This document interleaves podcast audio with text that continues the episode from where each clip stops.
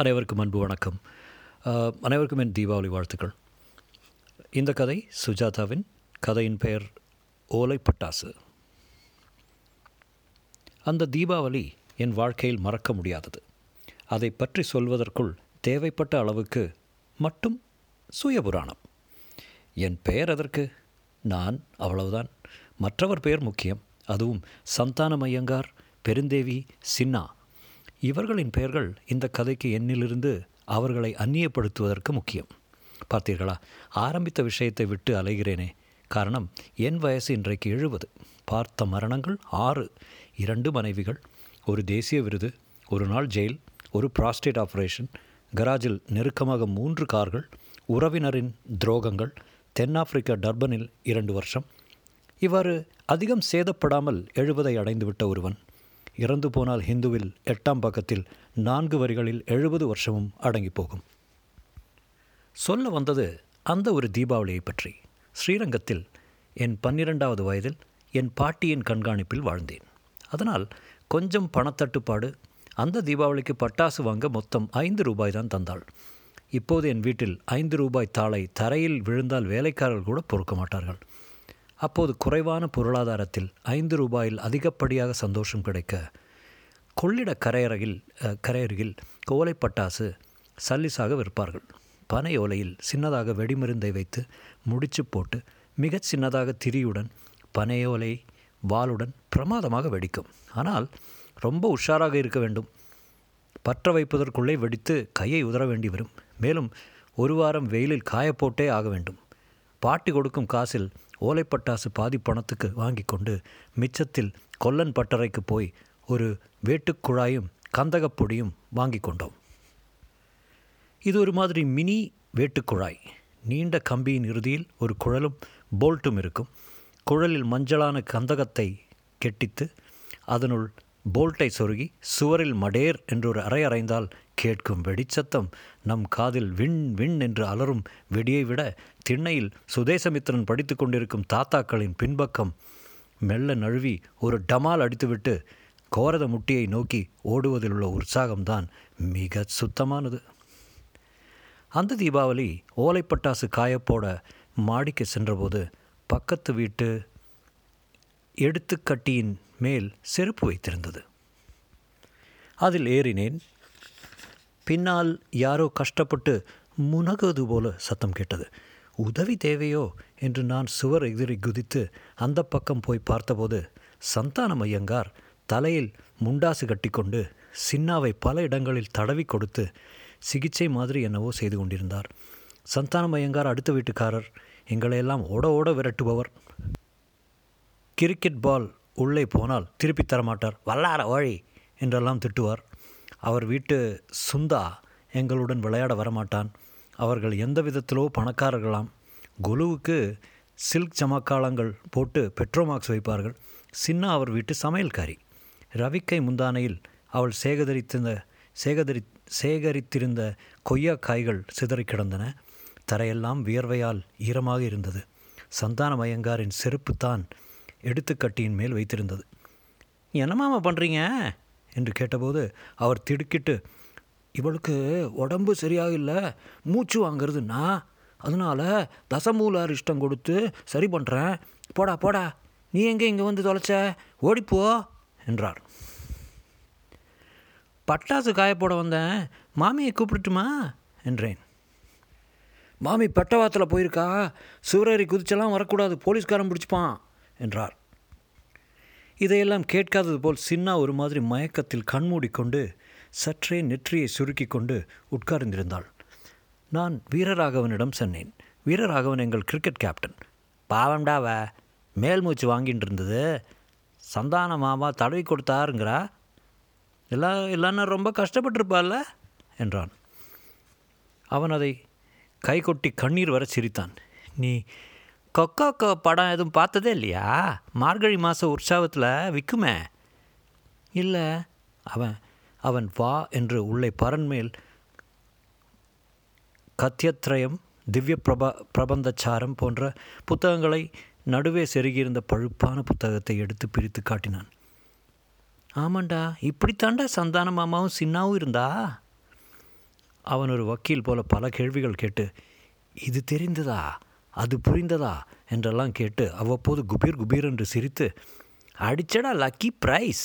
என்று சொன்னது எனக்கு விளங்கவில்லை. அவ்வப்போது என் நண்பர்கள் என்னை மரியாதையுடன் பார்த்தார்கள். மீண்டும் மீண்டும் அந்த காட்சியை விவரிக்க சொல்லி வதைத்தார்கள். எனக்கெல்லாம் புரியுறது ஆனால் எதுக்குடா தலையில் முண்டாசு? என்றான் பாச்சு. அதாண்டா ட்ரிக்கு அதை கட்டின்ற அடையாளம் தெரியாதான் வேற யாரோன்னு நினச்சின்றுவோமா?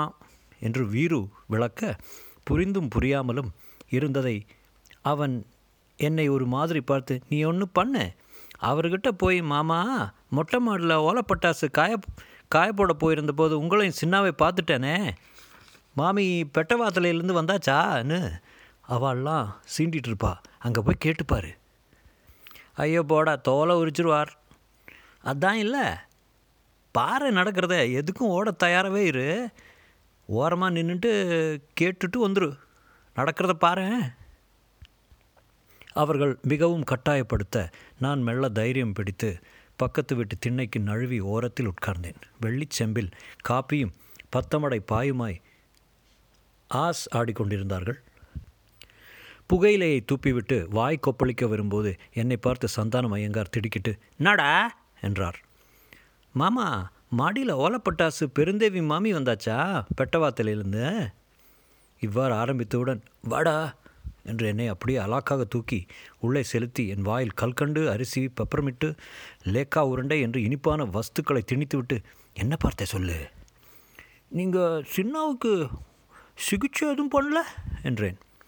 பின்ன என்னவோ அது? வீரு சொல்கிறான் கொக்கோகமாம் அது? மாமிக்கிட்ட சொல்லாத. சொல்லாமல் இருந்தா உனக்கு என்ன வேணும்னு சொல்லு. சொல்லுடா கண்ணு. நான் யோசித்து எனக்கு சிங்கமார்க்கு பட்டாசு ஒரு சரம் ஒத்தவடி ஒரு டசன் ரெட்டவடி ஒரு டசன் கேப்பு துப்பாக்கி குதிரவால் தரச்சக்கரம் ஊசி பட்டாசு ராக்கெட் ஏரோப்ளேன் விஷ்ணு சக்கரம் லட்சுமி வெடி அப்புறம் வந்து பத்த வைக்க மாட்டி மட்டி பால் வத்தி என்று தன் சக்திக்கேற்ப ஒரு பட்டியல் சொல்லி பார்த்தேன். அவர் எழுந்து அலமாரிக்கு சென்று ஒரு காகிதத்தில் எழுதி இதை கொண்டு போய் டிபிஜி கடையில் கொடு. உனக்கு வேணுங்கிறத வாங்கிக்கோ. ஆனால் மாடியில் என்ன பார்த்த? ஓலைப்பட்டாசு காய போடுறப்போ உங்களையும் சின்னவே. ஏய் யாரும் கேட்டா அங்கே எதுவும் பார்க்கலன்னு சொல்லணும். அப்போ தான் பட்டாசு. சரி மாமா என்றேன்.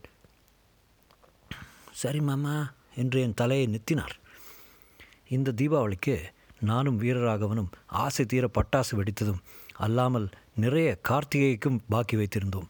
பாட்டி ஏதுடா இத்தனை பட்டாசு? என்றதுக்கு எல்லாமே சேர்ந்து சந்தா கட்டி வாங்கினோம் பாட்டி என்று புழுகினேன். அடுத்த தினங்களில் நான் எப்போது சந்தானமங்க ஐயங்காரை பார்த்தாலும் இங்கே வாடா என்று உள்ளே பரிவுடன் அழைத்து சர்க்கரை பொங்கல் சாப்பிட்றியா? ஒருத்த பாதாம் பருப்பு வேணுமா? அரவணை வேணுமா? என்று தின்ன கொடுத்து கொண்டே இருந்தார். சில நாட்களில் தைரியம் பெற்று மாமா தெற்கு வாசலில் புதுசாக ஒரு பம்பரம் வந்திருக்கு கோல் எடுத்த கையில் அப்படியே பூனைக்குட்டி மாதிரி தூங்குறது மாமா என்றால் உடனே போய் ரெண்டு பம்பரம் வாங்கிக்கோ. தலையாரில் குத்துப்பாட்டா மாற்று பம்பரம் வேணும்னா இல்லையோ என்பார். அப்புறம் மேலும் தைரியம் பெற்று நிஜ கிரிக்கெட் பந்து ஸ்டம்ப் எல்லாம் கேட்டு கூட கொடுத்து விட்டார். பெருந்தேவி மாமி என்ன இப்படி? இந்த பிள்ளைக்கு செல்லம் கொடுக்குறீங்க? என்று கேட்டதற்கு பையன் நல்லா படிக்கிறான். அதுக்கு ஒத்தாசை பண்ணலாம்னு தான் என்றார். என்னை பார்த்து கண் சிமிட்டி. இவ்வாறு இனிதாக கழிந்து கொண்டிருந்த தினங்கள் அதிகம் நீடிக்கவில்லை. வீரு ஒரு பார்க்கர் பேனா கேட்டுப்பார் என்று சொல்ல சந்தானம் ஐயங்கார் வீட்டுக்குள் சுதந்திரமாக நான் நுழைய மர வேலைப்பாடுகள் நிறைந்த கருப்பு மேசை கண்ணாடியில் தெரிய விறுவிறுப்பாக தன்னை விசிறிக்கொண்டு சந்தானம் ஐயங்கார் குறுக்கும் நெடுக்குமாக நடந்து கொண்டிருக்க பக்கத்தில் அவர் மனைவி பெருந்தேவி கோபத்துடன் அழுது கொண்டிருக்க அருகே ஓரத்தில் சின்னா வாயை முந்தானையால் பொத்தி கொண்டு அவளும் அழுது கொண்டிருந்தாள். என்னை பார்த்ததும் மாமி வாடா இந்த பிராமணன் செய்த அநியாயத்தை பாத்தியா? மொட்டை மாடியில் சின்னாவை கூட்டி வச்சுண்டு. ஏய் நீ பாட. ஏண்டி அந்த பிராமணன் தான் துப்புக்கட்டு போய் கையை பிடிச்சானா ஏண்டி உம்புத்தி அங்கடி எங்கடி போச்சு? இடுப்பொடிஞ்ச சக்களத்தி நீ நல்ல பாம்பு குட்டி சக்கை திங்க வாங்குது அவளே அதன் பின் உனக்கு குளிர்காய்ச்சல் வர உனக்கு பாடை காட்ட என்று பலமாக திட்டியதில் சின்னா கிணற்றில் விழப்போகிறேன் என்று புறப்பட எனக்கு அழுகை வந்துவிட பாருங்கோ இந்த பிள்ளை கூட வருத்தப்படுறது. உங்களுக்கு வெக்கமா இல்லை? ஊசி கிறுக்கி. நான் அழுதது அதற்காக இல்லை. சந்தானம் ஐயங்காரிடம் என் பிளாக்மெயில் இப்படி திடீரென்று மதிப்பிழந்து போய்விட்டது என்றுதான். அடுத்த தீபாவளிக்கு பழையபடி ஐந்து ரூபாய்க்கு ஓலை பட்டாசு வேட்டுக்குழாய் தான். அந்த தீபாவளியை மறக்க முடியாது தான் அந்த வயசிலேயே எனக்கு கொஞ்சம் அவசரப்பட்டு கிடைத்த சில ஞானங்களால் அறியா சிறுவன் அறிந்த சிறுவனாகிவிட்டேன். அது என் பிற்கால வாழ்க்கை எவ்வளவு தூரம் மாற்றிவிட்டது? என் பிழைப்பே இந்த மாதிரி மற்றவர் பற்றி தகவல் அவதூறு சேகரித்து விலை பேசுவதாகி அதனை பயன்படுத்தி கொண்டு பணம் சேர்ப்பதாகிவிட்டது. எத்தனையோ பேரை எத்தனையோ நளின மூர்க்கத்தில் மூர்க்கங்களில் பயமுறுத்தி நிறைவே காசு சேர்த்து விட்டேன் இப்போது தீபாவளிக்கு என் இரண்டு மனைவியருக்கும் எட்டாயிரம் ரூபாய் புடவை கொடுக்கிறேன். என் பிள்ளைகள் தொடர்ந்து அறுபது நிமிஷம் வெடிக்கும் ஆயிரம் ரூபாய் சரமெல்லாம் வெடிக்கிறார்கள். நான் பண்ணையில் போய் உட்கார்ந்து கொண்டு என் நாய்களுடன் பேசுகிறேன்.